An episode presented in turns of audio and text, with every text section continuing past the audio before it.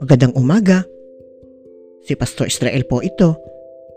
Ang atin pong devotion ngayong umaga ay matatagpuan po natin sa aklat ng Lucas chapter 12 verse 51. Ganito po ang sinasabi. Akala ba ninyo'y naparito ako upang magdala ng kapayapaan sa lupa? Sinasabi ko sa inyo, hindi kapayapaan ang dala ko, kundi pagkakabahabahagi.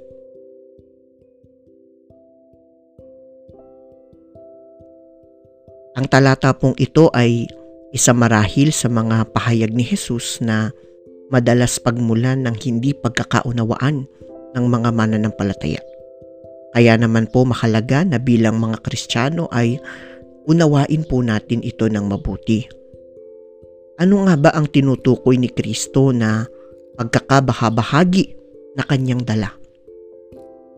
Mga kapatid, ito po ay nangangahulugan na ang ebanghelyo ay naiiba sa nakasanayan at sa takbo ng mundo. At ito ay isang mabigat na hamon po para sa atin. Dahil bilang mga mananampalataya ay tinatawag tayo upang mamuhay ng naiiba sa tradisyon at sa takbo ng daigdig.